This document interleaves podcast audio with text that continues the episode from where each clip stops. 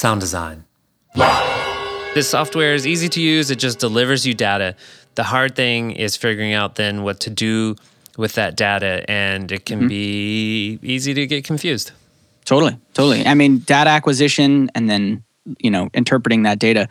That's the those are the biggest mistakes I see guest engineers and, and other techs do. Sound design. Sound Design Live is produced independently by me, Nathan Lively, in Oakland, California. Welcome to Sound Design Live, the show to help you build your career as a sound engineer and the home of the world's first online career coaching program optimized for audio professionals. I'm Nathan Lively, and today I'm joined by Dale West, audio engineer extraordinaire down in Orange County. Dale, thanks for joining me on Sound Design Live. Super pumped to be here, man. Thanks for inviting me. So, the reason I asked Dale to join me today is because we both just took the Sim 3 seminar at Meyer Sound, and I thought it would be great if we could both share a couple of the most important things we learned there. But before we get into that, Dale, what is your reference material playlist? What is the first thing you play once you get the sound system set up, you verify that everything is working, Yes. and you want to hear some music? If you asked any of my friends, they'd be able to answer this for you because it's the same three songs every single time, Of course. and they hate it now. Ah, Yeah, it's so funny. But the songs are uh, Daft Punk, Fragments of Time.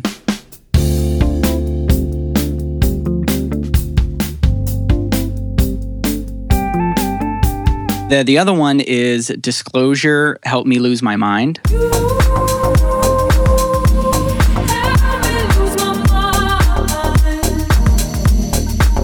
And then the final one is Diana Krall, Temptation.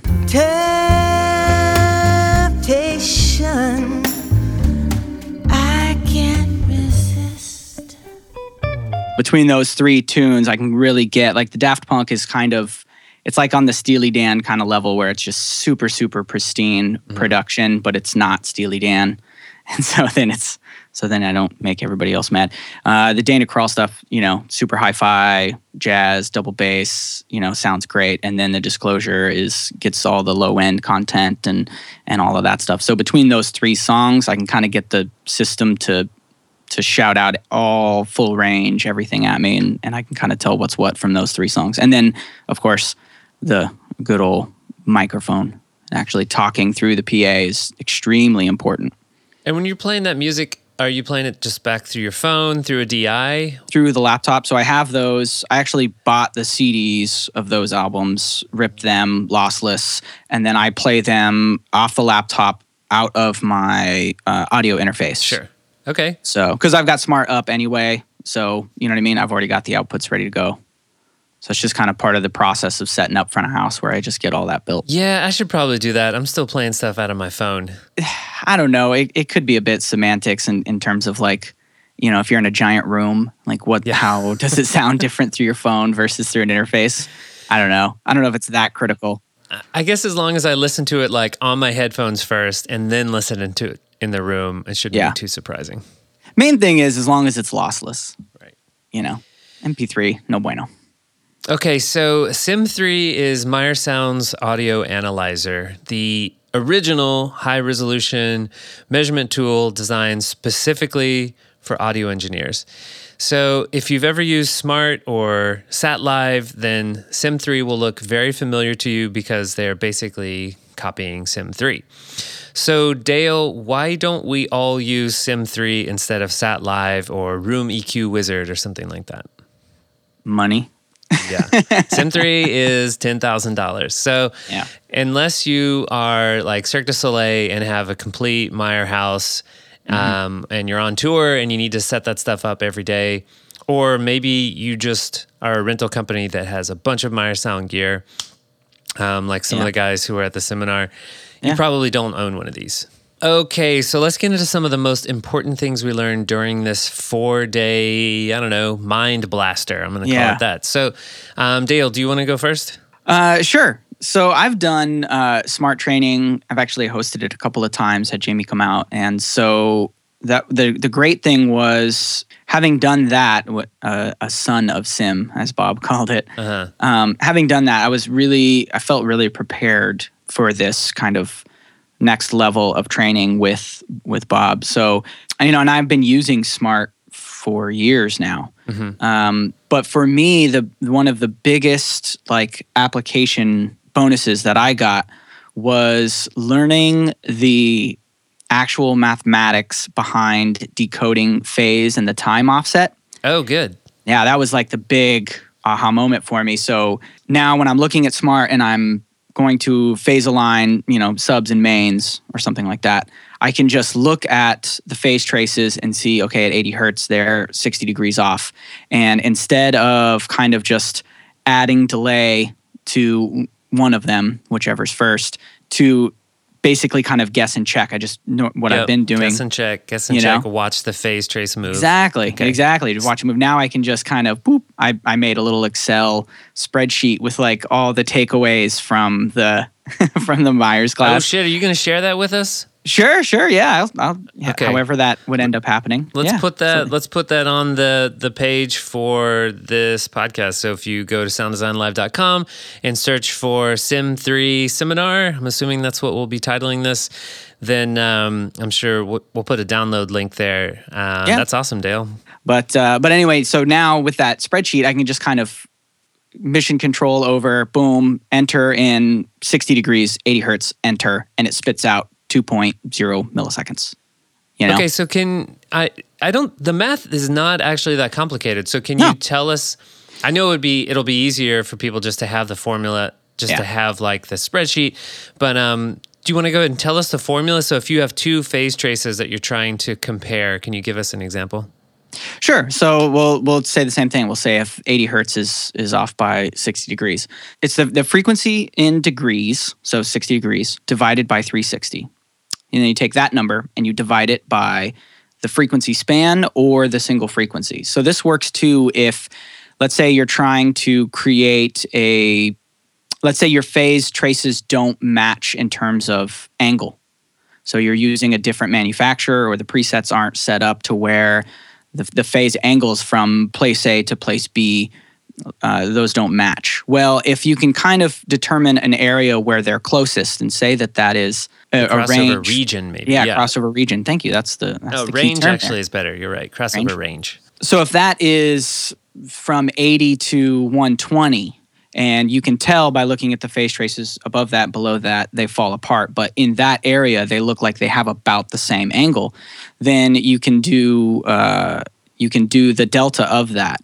So 80 to 120. So you can divide that or subtract that rather. Now this is easy for us to understand because we just went through four days of this, Yeah. and it's kind of all in the in the front of our heads right now. But just for people to understand a little bit, when when Dale's saying the difference in degrees, just to clarify, I think you mean you take the measurement of your high phase reading and subtract the low phase reading. So uh, you said a difference of 60 degrees. So if you have a zero degree, um, sorry, so your first one might be 60 degrees and your low phase might be zero degrees. So you subtract those and you get a difference of 60 degrees. Bingo. Okay. and that's in in that little excel sheet it actually has the you know delta phase divided by 360 divided by delta frequency so that might help uh, kind of put it together And really, what that's done for your life is saved you what, like two seconds? two maybe three maybe But it's just so good to know, you know, instead of just Yeah. kind of guessing. well and you know i mean there was there was quite a few other little um, one of the other ones is logarithmic to linear and that's something that takes myself and and most other people it takes us it's it's quite a head trip when you start thinking about you know our brain and our psychoacoustics and how we like to have things in a logarithmic fashion. Mm-hmm. But there's really nothing in the world of sound that behaves logarithmically. Mm-hmm. So one of the other things that really kind of help out is the chart that they that Bob gave us that is all of the logarithmic to linear kind of translation. So for example, a 0 dB signal plus a 0 dB signal equals 6 dB of of summation. Mm-hmm. Using that chart, you can also do things like uh, distance ratios. If something is you take a, a, a, trace at 50 milliseconds, you take another trace and it's 100 milliseconds, you should be able to predict that that is a 6 dB lower trace at the end. And so that that logarithmic to linear off, offset uh, is also something that's helpful. And it it's not something that necessarily changes how I do my job, but what it does do is it adds another layer of predictability and confirming results. You know, the, the, the biggest thing that I've found in in systems teching and tuning is that if things aren't behaving in a way that you predicted, you really need to find out why.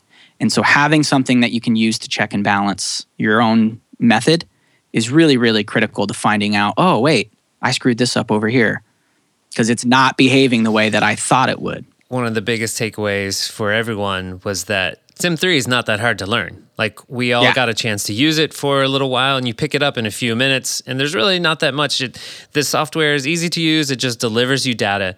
The hard thing is figuring out then what to do with that data and it can mm-hmm. be easy to get confused. Totally. Totally. I mean, data acquisition and then, you know, interpreting that data. That's the those are the biggest mistakes I see guest engineers and, and other techs do. It's just you know because you you have bad data or you interpret that bad data and now you're making real world decisions based on something that's not really solidified very well and and so now you're you're kind of you know laying some landmines down for yourself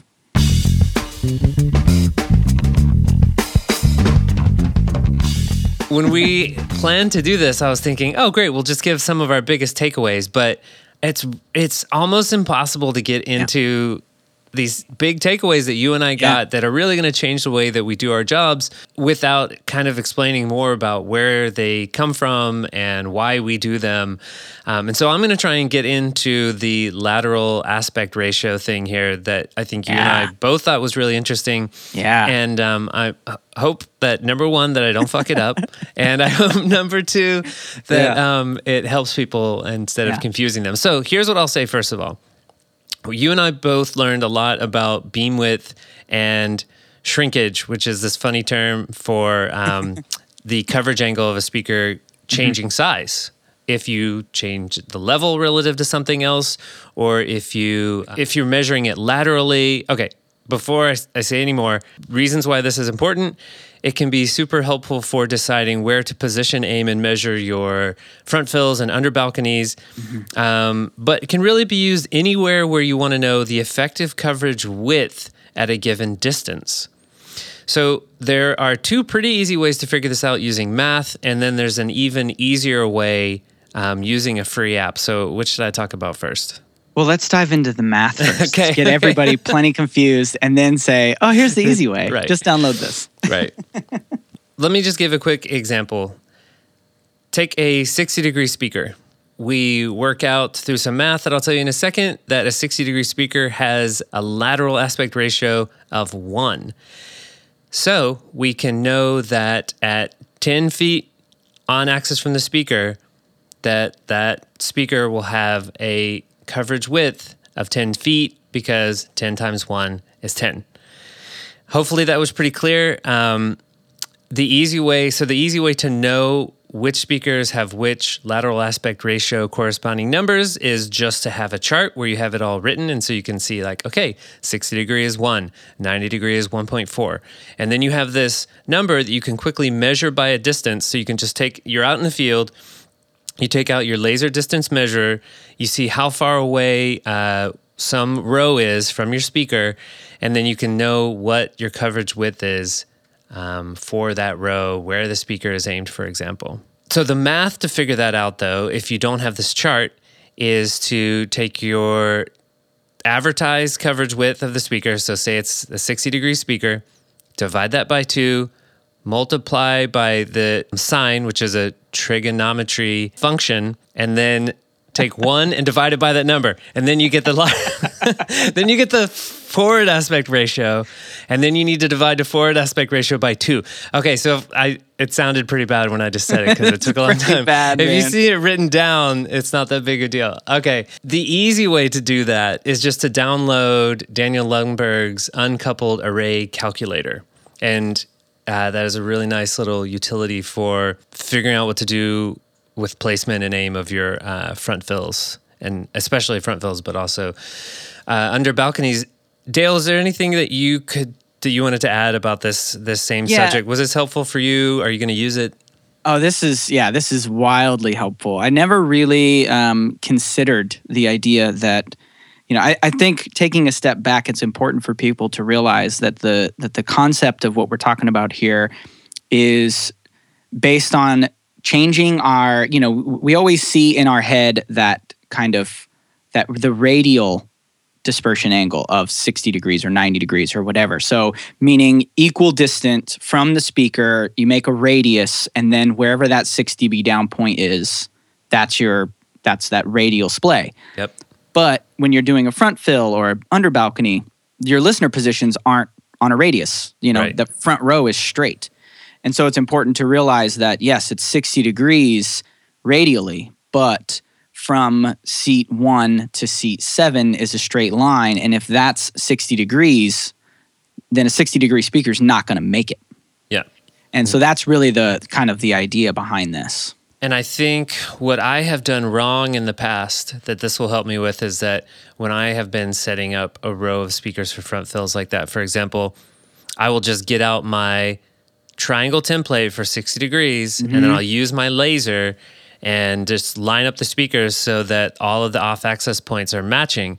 And what I didn't Right. realize is that those off axis points are for the radial distance. So so I can't have my on axis point be on row 2 and my off axis points be on row 2. That's so that's lateral. So the speaker is actually a lot more narrow Yep. when you measure it laterally. you know, I, I love this about going to seminars and stuff. There's a lot of things that that are just kind of counterintuitive about uh, the exponential growth that kind of continues to happen. You know, again, logarithmic and linear. The you would think, okay, just get a wider front fill, but you could double the width of your coverage pattern in your front fill and only gain maybe two more seats in that minus 60 B point. I have to give uh, some credit to Merlijn van Veen because he sent me a couple of images that he uses in his seminars. So apparently, if you go to Merlijn van Veen's seminar, you'll learn a lot about this. Um, he's got some great images, and he showed me this chart that compares forward aspect ratio to lateral aspect ratio. And without getting into it too much, I just wanted to Dale, confirm what you're saying that, yeah, so 90 degree speaker is pretty much the only one where you have uh, your forward aspect ratio number and your lateral aspect ratio number being the same. Uh, so that's the only time when you can use those numbers when you're basically getting as much speaker as you paid for. Another way Right. of saying it. Right, right, right. We've probably confused everyone very, very well. Well, point. let's let's get some easier things. I mean, we front loaded it with like the hardest, most important, most valuable things. Yeah. So I have a couple of easier ones. So let's let's talk about the let's talk about EQ for a second because we we learned some really great, just easy EQ takeaways. And one of them is I was gonna say I like this quote. Um, Anyone who has ever tried to do their system tuning with an RTA and a graphic EQ has either not done so again or has gone into video.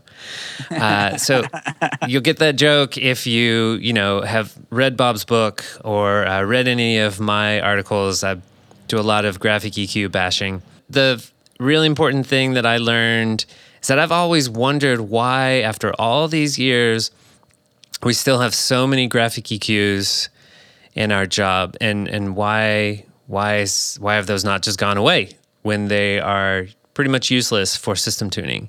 Yeah. and one thing that bob explained that i thought was really interesting is that um, he says that people were afraid to use parametric eqs for a long time because they couldn't imagine the curve it was creating. So one of the important things that uh, these measurement systems like sim3 did was help us visualize the curve. So people still do that that's why graphic eqs are still so popular because they have numbers on there, and you can just imagine like um, a notch coming down on an EQ or something. Yeah. So that that kind of helped clear that up for me a little bit. Which the irony of that is the part that really cracks me up because you know it's a graphical representation of your EQ. That's where the name comes from. But it's anything but that. You know, different manufacturers have different widths. Right. And you don't see the stacking up. You know, you if you cut 400 and you cut 315, there's a the cut is longer than what you see represented with those little faders. So it's just it, it's it's kind of funny to me that we that we still think that oh that's how much EQ I'm doing and that's not that's not the case at all. Uh, Dale, it sounds like you're saying I'm being lied to by my trusted graphic E EQ. Your GEQ is a liar. um, okay, did you have something to say about EQ? I have uh, a couple more things about that. uh, yeah, I um this is something that Jamie when he does the Smaart training and Bob they both echo this and I and and once I've kind of taken this to heart and and used it myself, I've realized how true it is. Um, and that is do not do systems tuning with like a thousand tiny little high Q cuts. Um, it's not a video game. You know, all these tiny little peaks and all that. They, as Bob says, it'll be gone in a seat. You know, it's you don't have to worry about making it literally flat. I think Bob's one of Bob's lines was he does about four EQ points, and if he has to do more than that, he's talking to a rigger Yeah. because you can't solve it with EQ. Um, you know, that was one of the things that I really liked about the seminar was I finally got a good kind of a clear workflow of how important the physical world is. And it's something that I kind of knew, but now being able to articulate that is helpful. Yeah, don't over EQ systems. I see that all the time. I hear that all the time. It is not about getting that one data point flat. Because you move the mic six inches and all those cuts you did now create all these tiny little holes and chasing your tail.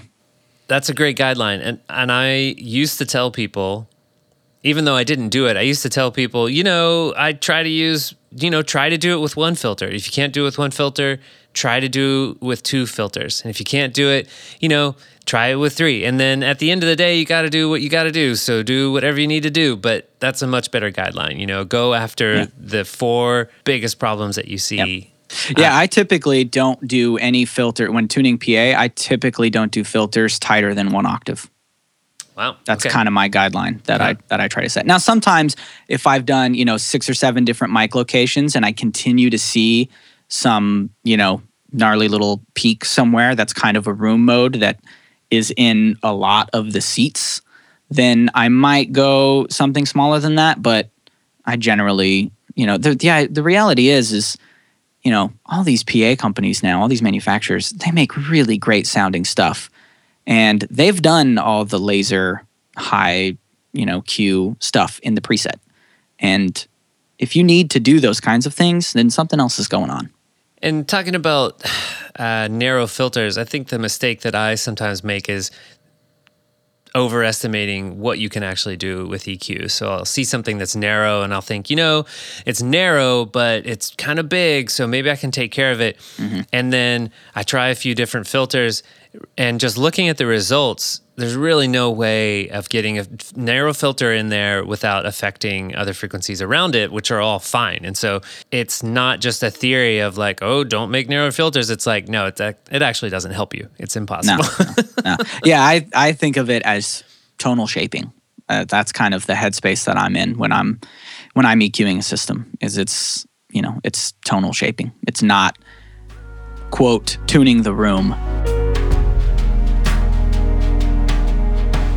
Another thing that was important for me that it's going to change the way I do some of my work is that Bob said that he does not worry about cutting the low end out of his delay speakers, and he called that a Bambi versus Godzilla situation. And Yeah. um, by that, he just meant that the power, the level from the main speakers is is going to be so much more important than any kind of low end that you have on your delay speakers. Yeah, I think that that was some clear takeaway for me too, because I'm not only am I guilty of that, I do it in the front fills also. I'll usually high pass like Yes. 150 in the front fills.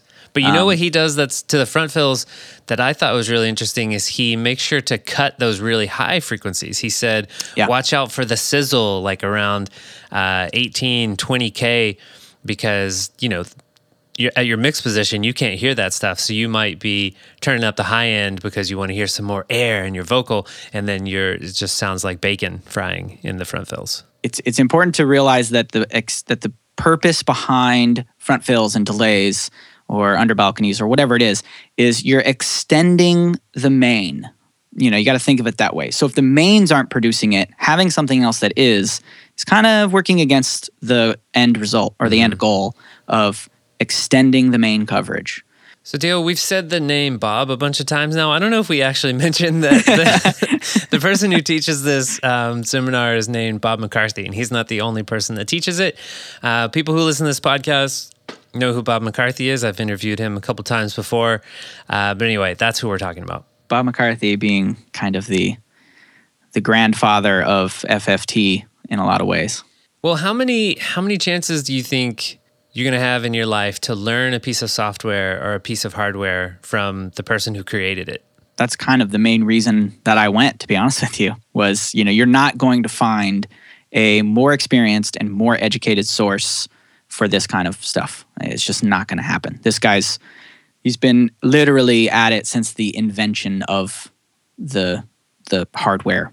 I mean, he didn't come up with the math, but he certainly made it work for our industry. So Dale, I have I have one more thing about EQ that I think we can both talk about, um, and then see if there's anything else. Bob says if the array is uncoupled, he doesn't use a spectral divide because he wants the band to stay together.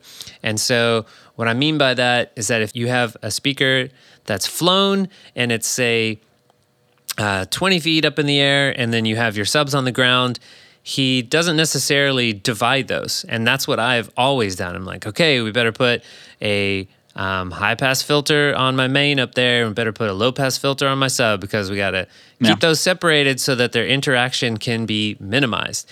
But he says, no, you want to keep the band together. Those two are supporting each other. Why not? Why separate them?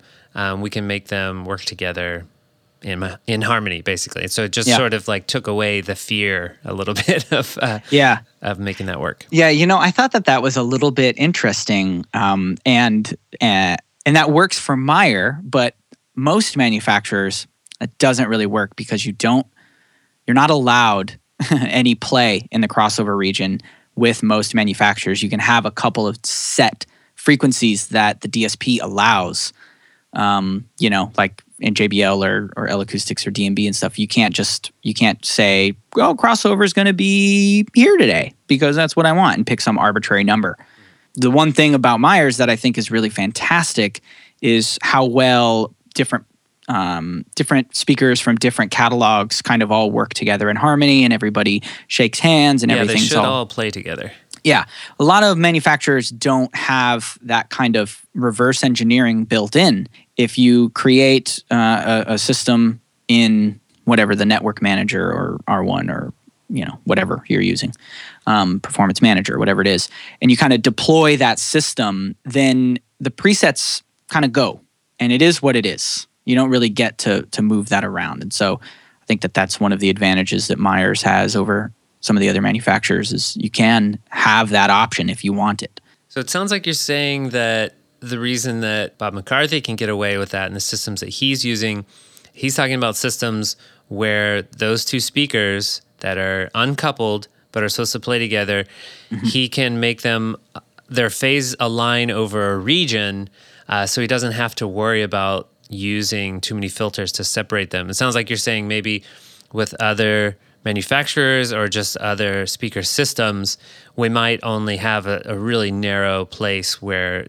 the phase aligns and we need to just focus on that. Or they come with settings already in there and Yeah. we can't change them. That's the main thing. Yeah, I mean, when we did it in the class with the UPJs, there was there was a crossover region that was doable from what like 120 down to 60 or 70, and and with the Galileo, we put in high and low pass filters to create a crossover because there was all of that overlap. But I've not experienced that problem with with an L acoustics rig or with a JBL rig or a d&b rig. There's it's it's a clearly defined crossover region that the amp is doing and it's done. I had a really interesting moment where I, I, I kept having this same uh, like emotional state coming over me over the four days of like, oh, that's why I'm doing what I'm doing. You know, I've I've noticed certain things just through observation, and then kind of come up with my solutions to those problems, and they seem to be working, and so I keep doing them. But it's not really, you know, being able to understand either why this phenomenon is happening that I'm observing or why the solution that I am employing is effective. But one of the main things that helped me was having this clear workflow of from design to deployment to optimization of like these are the steps you have to do to have success as described by Bob. You start off in the physical world with the aim, then the splay angle, and then the spacing. So, in other words, you have to get the PA physically placed, aimed, splayed in a way that is set for success. And if you can't do those things with the speakers that you have, you will find you have the wrong speakers for the job, and there's nothing you can do outside of the realm of, of the physical world to fix those things. So you have to have that done. Then you have the electronic solutions in order being EQ level and then finally the time and or phase in order to get everything to play together. And then finally the impossible solution that is never an option is the acoustic treatment. You know, you can't solve acoustic problems without acoustic solutions. So having that clear workflow to be able to kind of to come back to and kind of like, okay, I'm really having trouble with X, Y, or Z. Okay, well, is it about aim? Is it about splay angle? Is it about spacing? You know, just kind of like being able to go back to that and reference that list. That was, I think that that's something that's really going to help my efficiency out in the field. Dale, thank you so much for joining me on Sound Design Live today to talk about the things that we learned from the Meyer Sound Sim 3 seminar. I feel like we should give a special thanks to Bob McCarthy, um, Gavin Newsom, and everyone at Meyer Sound for putting these on. Yeah. I don't know if I mentioned this already, Dale, but this is the third time I took it. This time I was really like, I'm going to take a lot of notes. I'm going to really learn Yeah. a lot. And I know that if I took it again, I would learn even more. Yeah. So maybe Plan on taking it again. Are you kidding me? yeah. Okay. Well, maybe just to close out, if you could um, say maybe one other course that you've taken or that you would like to take, something that's really helped you in the past, and something else that you would like to take into the future to uh, continue to master your craft. I think I think I'd have to even expand on that further, and I, I just think that doing any coursework that you can do is helpful. Uh, so I work for a sound company, and uh, my inventory's fixed. I'm not out there touring with gear de jour, but I still take classes from manufacturers where uh, our company doesn't own that gear, and it's it's it's a pretty simple thing. Everybody has to deal with the same laws of physics. Electronics are electronics. Sound propagation is all the same once it leaves the box. It doesn't care if this is L Acoustics or this is d&b or this is Meyer. It doesn't matter. And having these different tools in your toolbox to be able to pull from is wildly helpful and having training from you know from the manufacturer whether it's Smaart training which i highly recommend or sim training or the other Meyer's design training that i've taken or all of it it all plays a vital role in me being able to do my job and do it successfully and being effective and efficient uh, just, you know, it's knowledge is power. The more you can get out there and do, the better. You just walk away with such a level of understanding. Uh, you can't just you can't get that by reading a book or listening to a podcast. You got to go talk to people.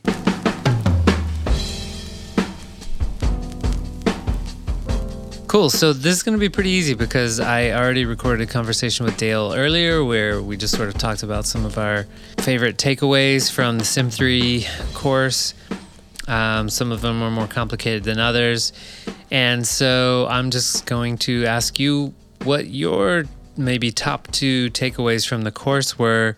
Two things maybe that either stuck with you or uh, really you think are going to change the way you do work now or maybe you realize something that you have been doing wrong the entire time. Those are really those are really good ones that I think can help people. You've already said something that I've been telling other people about it, which is like things that other colleagues of mine who did a five day class in LA with Bob, you just kind of feel like an idiot because you're like, oh, I've been doing that wrong my whole life, you know?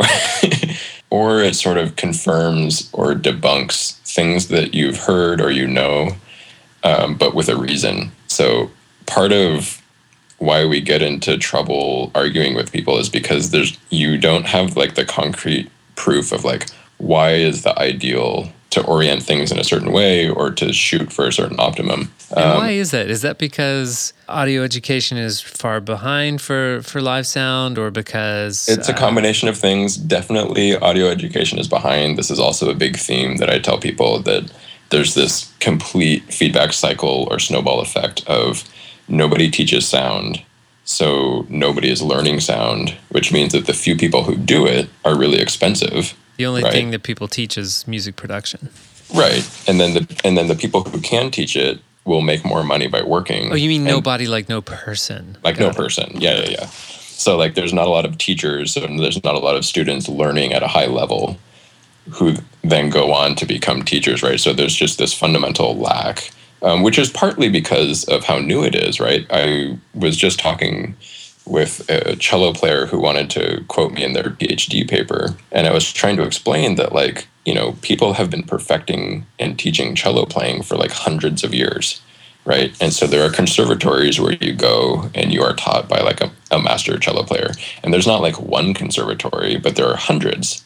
Right. Whereas audio, the science of system design or audio engineering, you know, is like 50 years old you know, maybe a little bit more. And so, and especially like system design, right, which, you know, we sort of saw the history of and why I kind of enjoy these classes is the idea that like we're in the living of the birth of the actual, you know, creation of the science and the art of, you know, sound design, basically. The beginnings of musical theater uh, prior to the 40s and 50s was acoustic, right? And singers had to sing and the orchestra had to be really quiet and then there's the advent of the wireless microphone.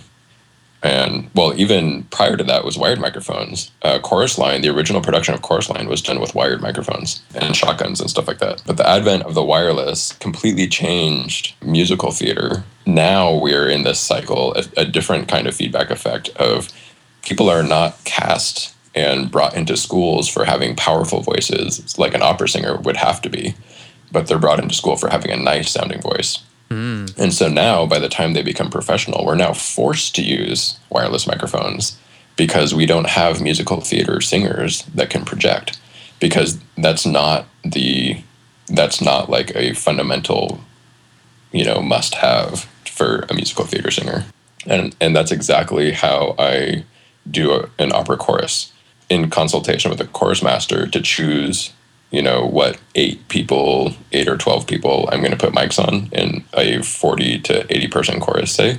I don't want the louder singer because they're already on top of the mix. So i want your less powerful singers but who are strong centered singers right? Because that's who i'm going to bring up to be the same as the loud singers. Mm-hmm. so very similar uh, kind of concept What was something that really jumped out at you as like, oh my God, this is amazing, or I'm going to use this every day now? Or what were the two really top things that stuck with you? I think number one top thing, because I think it applies to any combination of speakers, is these joining of a 6 dB down point, I think was sort of like an aha fundamental moment. And I say that because we all know that, say, like you just have a center speaker that has you know a certain width, you know that the near corners are like need fills, right? Yeah. They're just like they're off axis, they're out of the pattern of the speaker. The speaker is just like away and pointed away from the people that are there. So you know that you need speakers there. But this is something that we've all just kind of guessed at, right? It's just like, well, we need fills, and then you would just kind of like walk around the room until you felt like you had unity gain or mm-hmm. as close as you could get to unity gain you know, because of course you're good. There's always, you know, oh, it's it's too quiet here, it's too loud there, right? So you have to find a compromise point. Right. and then you would just be like, okay, like there's coverage. And so I think for me, the the joining of 6 dB down points gave a method, you know, a scientific method of this is the process of how you want to actually join these zones so that you get the most even coverage and that you can actually measure it and then you can prove it and see everything in between. So, and then also about the time alignment and why that gives you, you know, the ideal of all the things that can go wrong when you put two speakers together and how time aligning and using 6 dB down points gives you the optimum situation as far as comb filtering and isolation. Yeah, those spatial crossover points are critical where the the two speakers coverage hands off from one to the other. Right. And that's where we're like stitching the pieces of the quilt together to try and have even coverage. And so if there's going to be a problem, it's probably going to be there. Also, how you're trying to minimize too much crossover, right? Because then you're in comb filtering zone. But you don't want to have too little crossover because then you're going to have a amplitude drop in the middle where where nothing you're out of both patterns, right? So this is your this is your optimum of having even coverage with minimum comb filtering. Nice. So combining um, coverage shapes at their 6 dB down points was big for you. What else? Debunking the idea that you have to send a line array the same signal to every box is like totally garbage, hmm, right? yeah. There's no mystical magic about a line array and how it interacts with itself. It is exactly what it is, which is a collection of speakers right next to each other. And so the idea that Bob approaches tuning a line array simply as any other group of speakers. You tune the top box, done. Pair it, you know, tune it to the next box down. And then that becomes the new A, and that's a group. And then you add the next box, and then you add the next box. So it's not like, you know, just starting all boxes on and listening to it and, and manipulating a certain thing is the exact same process as with any other group of speakers. You know, there's no magic basically that's happening in a line array. It mm-hmm. is just a bunch of boxes next to each other and they behave like a bunch of speakers next to each other. There was this myth, for me, it was like when line arrays first came out. And I think we kind of talked about it in the class a little bit this myth that like you get this perfect parallel wavefront that comes out of a line array. Yeah. well, parallel coming out of the array, but moving perpendicular from the speaker, right?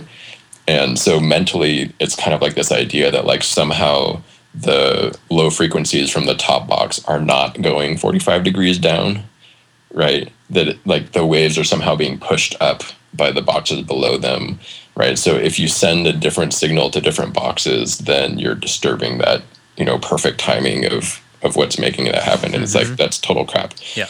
Um, the two day class that I took a year ago um, was taught by a, a different Meyer instructor, but he was really big on saying that like there's this idea out there that line arrays focus low end energy, and that's not what they do. What they do is they focus the cancel. And this is exactly my situation with the summer venue that I go to each year is I definitely notice the difference in low end in different places in the venue, and I would love to smooth it out. I know that I've wrecked some of that uh, focused cancel on the stage by putting in all pass filters. In talking about process and feeling like now I feel like I have a, a method, a real scientifically based or reason reason based method of how I should go about optimizing a system because I know he's not big on using the term tuning. Yeah, because if your approach is not systematic, then you're kind of just making changes on a global scale without really knowing where the problem is. So Yeah, maybe exactly. your problem was back earlier in a step when you should have adjusted the splay between the boxes, or it could have been anywhere, you know? And Exactly. is there anything else that you wanted to say about the course or anything else that's jumping out at you that you wanted to share? I would definitely promote it as a must do for anyone that's serious about, you know, sound production because I think only because of our earlier conversation about the level of sound instruction that's out there, you know, you're basically limited to the knowledge of your instructor. And I, for one, just think that, you know, you should just absorb as much knowledge as possible. Sound design.